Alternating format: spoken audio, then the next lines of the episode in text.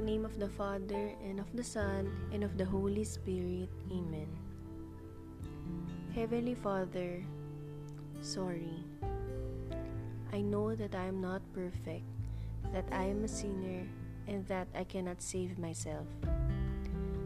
Take away my pride and the thoughts I have instilled in my heart and mind that I am not worthy of your forgiveness. Will no longer neglect your presence whenever I feel your embrace.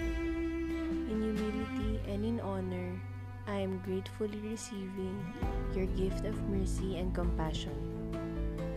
Thank you for bearing the nails and crown of thorns just to give me eternal life and salvation. Thank you, Lord, for dying on the cross for my sins. Come into my heart today, Lord Jesus, and be my Savior. Mama Mary, intercede with us. Amen. In the name of the Father, and of the Son, and of the Holy Spirit. Amen.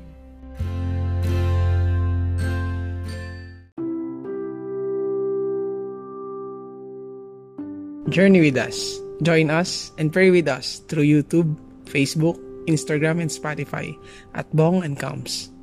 Always reminding you that hope begins with prayers.